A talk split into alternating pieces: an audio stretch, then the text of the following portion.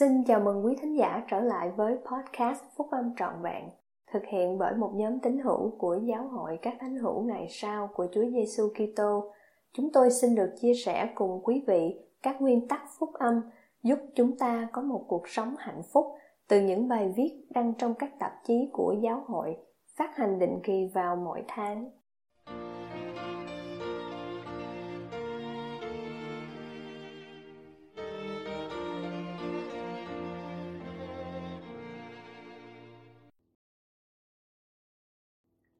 Tiềm năng của các anh em, đặc ân của các anh em. Bài của anh cả Dieter F. Uchtdorf thuộc nhóm túc số 12 vị sứ đồ của giáo hội các thánh hữu ngày sau của Chúa Giêsu Kitô, đọc trong Đại hội Trung ương tháng 4 năm 2011. Một người nọ suốt đời mong muốn được thực hiện một chuyến đi du thuyền đến địa Trung Hải. Anh ta mơ ước được đi trên đường phố Rome, Athens và Istanbul. Anh ta đã dành dụm tất cả tiền bạc cho đến khi có đủ cho chuyến đi của mình. Vì không có nhiều tiền nên anh ta mang theo một cái vali chất đầy các lon đậu, hộp bánh quy và các gói bột pha nước chanh và anh ta sống như thế mỗi ngày. Anh ta rất muốn tham dự vào nhiều sinh hoạt trên tàu, tập trong phòng thể dục đánh gôn và bơi lội. Anh ta ghét tị với những người được xem phim, xem biểu diễn và những cuộc trình diễn văn hóa. Ôi chao, anh ta ao ước biết bao được nếm thức ăn tuyệt vời ở trên tàu, dù chỉ một lần. Mỗi bữa ăn ở đây như là một yến tiệc. Nhưng anh ta chỉ muốn trả rất ít tiền nên không tham dự tất cả các sinh hoạt đó. Anh ta có thể được tham quan, những thành phố mà mình ao ước.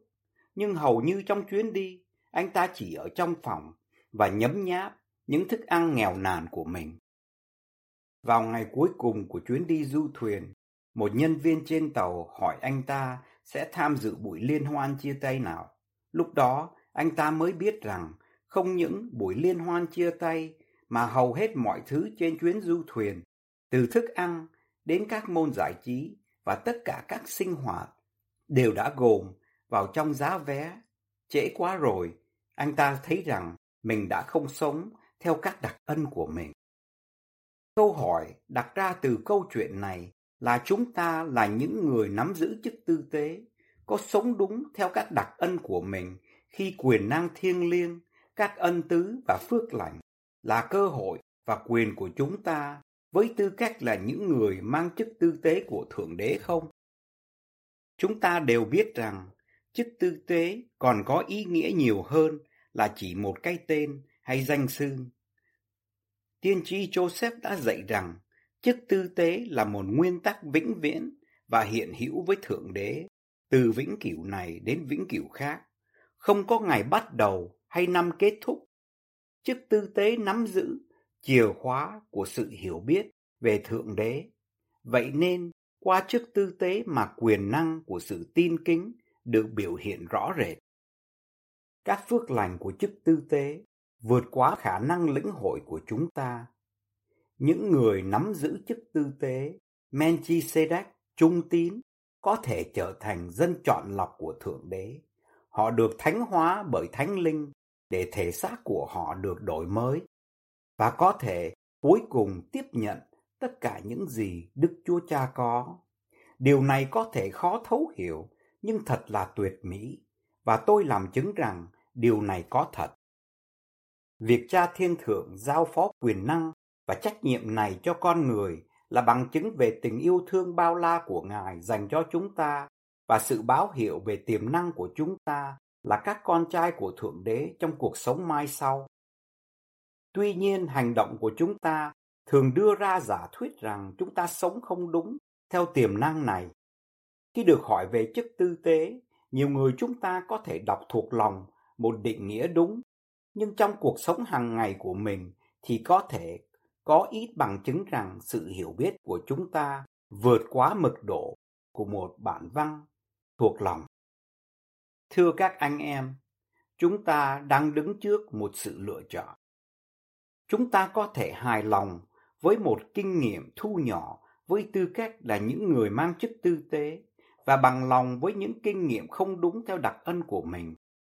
Hoặc chúng ta có thể dự phần vào một cơ hội thuộc linh dồi dào và các phước lành phổ biến của chức tư tế. Những lời viết trong thánh thư và nói ra trong đại hội trung ương nên được chúng ta áp dụng, chứ không phải là chỉ để đọc hoặc nghe mà thôi. Chúng ta rất thường tham dự các buổi họp và gật đầu. Chúng ta còn có thể mỉm cười, ra vẻ hiểu và đồng ý.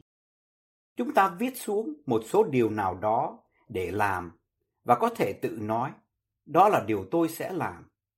Nhưng giữa việc nghe rồi ghi vào bộ nhớ của các điện thoại vi tính của mình để nhắc nhở phải làm và việc làm những điều đó tùy thuộc vào quyết tâm làm ngay lập tức hay trì hoãn để làm sau này. Thưa các anh em, hãy chắc chắn quyết định làm những điều đó ngay bây giờ.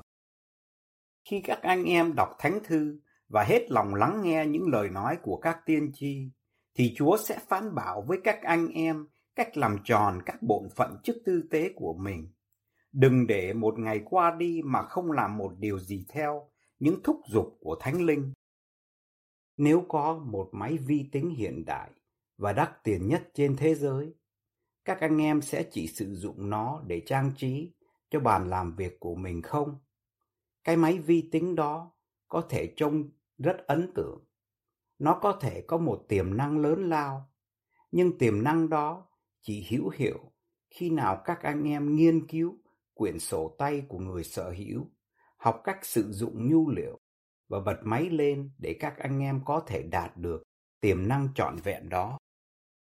Thánh chức tư tế của Thượng Đế cũng có một quyển sổ tay của người sở hữu.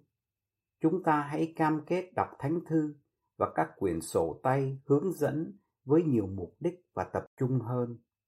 Chúng ta hãy bắt đầu đọc lại các tiết 20, 84, 107 và 121 của sách giáo lý và giao ước. Chúng ta càng nghiên cứu mục đích tiềm năng và sự sử dụng thực tiễn của chức tư tế thì sẽ càng kinh ngạc trước quyền năng của chức tư tế này, cũng như thánh linh sẽ dạy cho chúng ta cách tiếp cận và sử dụng quyền năng đó để ban phước cho gia đình, cộng đồng của mình và giáo hội. Là một dân tộc, chúng ta đặt ưu tiên cao đúng vào việc học hỏi thế tục và sự phát triển nghề nghiệp mình muốn và chúng ta cần phải học tập xuất sắc và thông thạo nghề nghiệp. Tôi xin khen ngợi các anh em đang siêng năng cố gắng đạt được một học vấn và trở nên thành thạo trong lĩnh vực của mình. Tôi mời các anh em cũng trở nên thành thạo trong các giáo lý của phúc âm, nhất là giáo lý của chức tư tế. Chúng ta sống trong một thời kỳ mà thánh thư cũng như những lời của các vị sứ đồ và tiên tri hiện đại rất dễ nhận được hơn bất cứ thời điểm nào trong lịch sử của thế gian. Tuy nhiên, đó là đặc ân, bổn phận và trách nhiệm của chúng ta để tìm tới và hiểu thấu những lời giảng dạy của họ. Các nguyên tắc và giáo lý của chức tư tế là cao siêu và siêu phàm. Chúng ta càng nghiên cứu giáo lý tiềm năng và áp dụng mục đích thực tiễn của chức tư tế thì tâm hồn chúng ta sẽ càng được mở rộng sự hiểu biết của chúng ta được gia tăng và chúng ta sẽ thấy điều Chúa dành sẵn cho mình. Một chứng ngôn chắc chắn về Chúa Giêsu Kitô và về phúc âm phục hồi của Ngài cần nhiều hơn là sự hiểu biết. Chứng ngôn đòi hỏi sự mặc khải cá nhân được xác nhận qua việc áp dụng các nguyên tắc phúc âm một cách chân thật và tận tâm. Tiên tri Joseph Smith giải thích rằng chức tư tế là hệ thống mà qua đó đấng toàn năng bắt đầu mặc khải vinh quang của Ngài vào lúc bắt đầu tạo dựng thế gian này và qua đó Ngài đã tiếp tục đích thân mặc khải cho con cái loài người cho đến thời nay.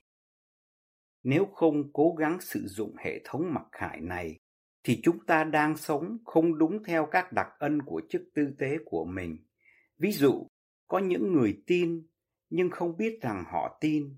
Họ đã nhận được nhiều sự đáp ứng khác nhau bởi tiếng nói êm nhẹ, trong một thời kỳ kéo dài, nhưng vì sự soi dẫn này dường như quá nhỏ và không quan trọng, nên họ không nhận ra điều đó thật sự là gì. Do đó, họ để cho nỗi nghi ngờ ngăn cản họ làm tròn tiềm năng của mình với tư cách là những người nắm giữ chức tư tế. Sự mặc khải và chứng ngôn không phải luôn luôn đến với một sức mạnh áp đảo. Đối với nhiều người, một chứng ngôn đến từ từ, mỗi lần một chút. Đôi khi chứng ngôn đến dần dần nên rất khó để nhớ lại chính xác giây phút chúng ta thật sự biết phúc âm là chân chính. Chúa ban cho chúng ta từng hàn chữ một, từng lời chỉ giáo một, nơi này một ít, nơi kia một ít. Trong một số cách, chứng ngôn của chúng ta giống như một hòn tuyết càng lúc càng trở nên lớn hơn mỗi khi lăn đi. Chúng ta bắt đầu với một số ít ánh sáng, ngay cả chỉ một ước muốn để tin. Dần dần, ánh sáng gắn bó với ánh sáng, và kẻ nào nhận được ánh sáng và bền lòng nơi Thượng Đế thì sẽ nhận được thêm ánh sáng, và ánh sáng đó càng lúc càng sáng tỏ cho đến ngày hoàn toàn, khi chúng ta nhận được sự trọn vẹn của Ngài vào đúng lúc. Hãy nghĩ, thật là một điều vinh quang biết bao để vượt qua những giới hạn của mình trên thế gian, để mắt hiểu biết của mình được mở ra và nhận được ánh sáng cùng sự hiểu biết từ các nguồn gốc thiên thượng. Đó là đặc ân và cơ hội của chúng ta để tìm kiếm sự mặc khải cá nhân cũng như học cách tự mình biết được lẽ thật qua sự làm chứng chắc chắn của Đức Thánh Linh. Chúng ta hãy sốt sắng tìm kiếm ánh sáng của sự soi dẫn cá nhân. Chúng ta hãy khẩn nài Chúa ban cho tâm trí mình sự khởi đầu của đức tin mà sẽ làm cho chúng ta có thể nhận được và nhận ra sự phục sự thiêng liêng của Đức Thánh Linh dành cho hoàn cảnh sống riêng biệt, cho những thử thách và các bổn phận chức tư tế của chúng ta. Trong lúc làm phi công của một hãng hàng không, tôi đã có cơ hội là phi công trưởng, kiểm tra khả năng và huấn luyện các phi công khác. Một phần của công việc này là huấn luyện và thử tài các phi công dày dạn kinh nghiệm để chắc chắn rằng họ có kiến thức cũng như kỹ năng cần thiết để lái các chiếc máy bay phản lực khổng lồ tuyệt diệu đó một cách an toàn và hữu hiệu. Tôi thấy có những phi công, mặc dù sau nhiều năm lái máy bay chuyên nghiệp, vẫn luôn rộn ràng trong lòng khi bay vào bầu quyền khí và rời bỏ những ranh giới hạn chế của trái đất để hân hoan bay bổng ngang các tầng trời trên đôi cánh bạc. Họ yêu thích tiếng động của luồng không khí, tiếng gầm rú của các động cơ mạnh, cảm giác được hòa nhịp với gió, bầu trời tối và các vì sao trước mặt. Lòng nhiệt tình của họ tỏa lan nhanh chóng. Cũng có một số ít người dường như dừng dưng về mặt tình cảm. Họ điều khiển các hệ thống và các chiếc máy bay phản lực nhưng vào một lúc nào đó, họ đã đánh mất niềm vui lái máy bay đến một nơi mà không có một con chim triền chiến hay một con chim đại bàng nào bay đến cả họ đã mất đi cảm giác kinh ngạc trước cảnh bình minh rực rỡ trước vẻ đẹp của các tạo vật của thượng đế khi họ bay ngang qua các đại dương và lục địa nếu họ đáp ứng được những điều đòi hỏi chính thức thì tôi chứng thực cho họ nhưng đồng thời tôi cảm thấy tiếc thay cho họ. Các anh em có thể muốn tự hỏi nếu mình chỉ dừng dưng về mặt tình cảm, với tư cách là người mang chức tư tế, làm điều được trông mong để làm, nhưng không kinh nghiệm được niềm vui đáng lẽ thuộc về mình. Việc nắm giữ chức tư tế mang đến cho chúng ta các cơ hội dồi dào để cảm thấy niềm vui mà Amon đã nói chúng ta không có lý do mạnh mẽ để hoan hỉ hay sao? Chúng ta là những công cụ trong tay của Chúa để thi hành công việc vĩ đại và kỳ diệu này. Vậy thì chúng ta hãy hãnh diện trong Chúa. Phải, chúng ta hãy hoan hỉ lên đi. Thưa các anh em, tôn giáo của chúng ta là một tôn giáo đầy hoan hỉ. Chúng ta được phước nhất khi mang chức tư tế của Thượng Đế. Chúng ta đọc trong sách Thi Thiên, phước cho dân nào biết tiếng vui mừng. Hỡi Đức Giê-hô-va, họ bước đi trong ánh sáng của mặt Chúa. Chúng ta có thể trải qua niềm vui lớn lao hơn nếu chúng ta chỉ tìm kiếm điều đó. Chúng ta thường không kinh nghiệm được niềm hạnh phúc có được từ sự phục vụ thực tiễn của chức tư tế hàng ngày. Đôi khi, công việc chỉ định có thể cảm thấy giống như gánh nặng. Thưa các anh em, đừng để chúng ta trải qua cuộc sống, đắm mình trong cảnh mệt mỏi, lo lắng và than vãn. Chúng ta sống không đúng theo các đặc ân của mình khi cho phép những trở ngại của thế gian ngăn giữ chúng ta xa khỏi niềm vui dồi dào có được từ sự phục vụ trung tín và tận tâm của chức tư tế, nhất là trong nhà của mình. Chúng ta sống không đúng theo các đặc ân của mình khi chúng ta không dự phần vào yến tiệc của niềm hạnh phúc, sự bình an và niềm vui mà Thượng Đế đã rộng rãi ban cho các tôi tớ tư tế trung tín. Các em thiếu niên, nếu các em cảm thấy việc đến nhà thờ sớm để giúp chuẩn bị tiệc thánh như là một nỗi gian khổ hơn là một phước lành, thì tôi xin mời các em hãy nghĩ về giáo lễ thiêng liêng này có thể có ý nghĩa như thế nào đối với một tín hữu trong tiểu giáo khu là người có lẽ đã có một tuần lễ đầy khó khăn. Thưa các anh em, nếu các nỗ lực giảng dạy tại gia của các anh em dường như không được hữu hiệu, thì tôi xin mời các anh em hãy nhìn với con mắt đức tin, xem một cuộc viếng thăm từ một tôi tớ của Chúa sẽ làm gì cho một gia đình mà có nhiều vấn đề không thấy hết được. Khi các anh em hiểu về tiềm năng thiêng liêng của sự phục vụ chức tư tế của mình, thì thánh linh của Thượng Đế sẽ tràn đầy tâm trí của các anh em và sẽ chiếu sáng trong mắt và trên gương mặt của các anh em. Là những người mang chức tư tế, chúng ta đừng bao giờ trở nên chai đá trước điều kỳ diệu mà Chúa đã giao cho mình.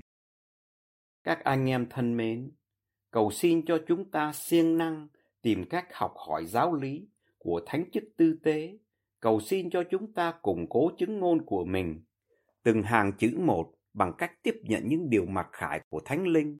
Và cầu xin cho chúng ta tìm được niềm vui đích thực trong sự phục vụ hàng ngày của chức tư tế. Khi làm những điều này, chúng ta sẽ bắt đầu sống đúng theo tiềm năng và đặc ân của mình với tư cách là những người nắm giữ chức tư tế và chúng ta sẽ có thể làm được mọi sự nhờ đấng ban thêm sức cho chúng ta. Tôi làm chứng điều này với tư cách là một sứ đồ của Chúa và để lại cho các anh em phước lành của tôi trong thánh danh của Chúa Giêsu Kitô. Amen.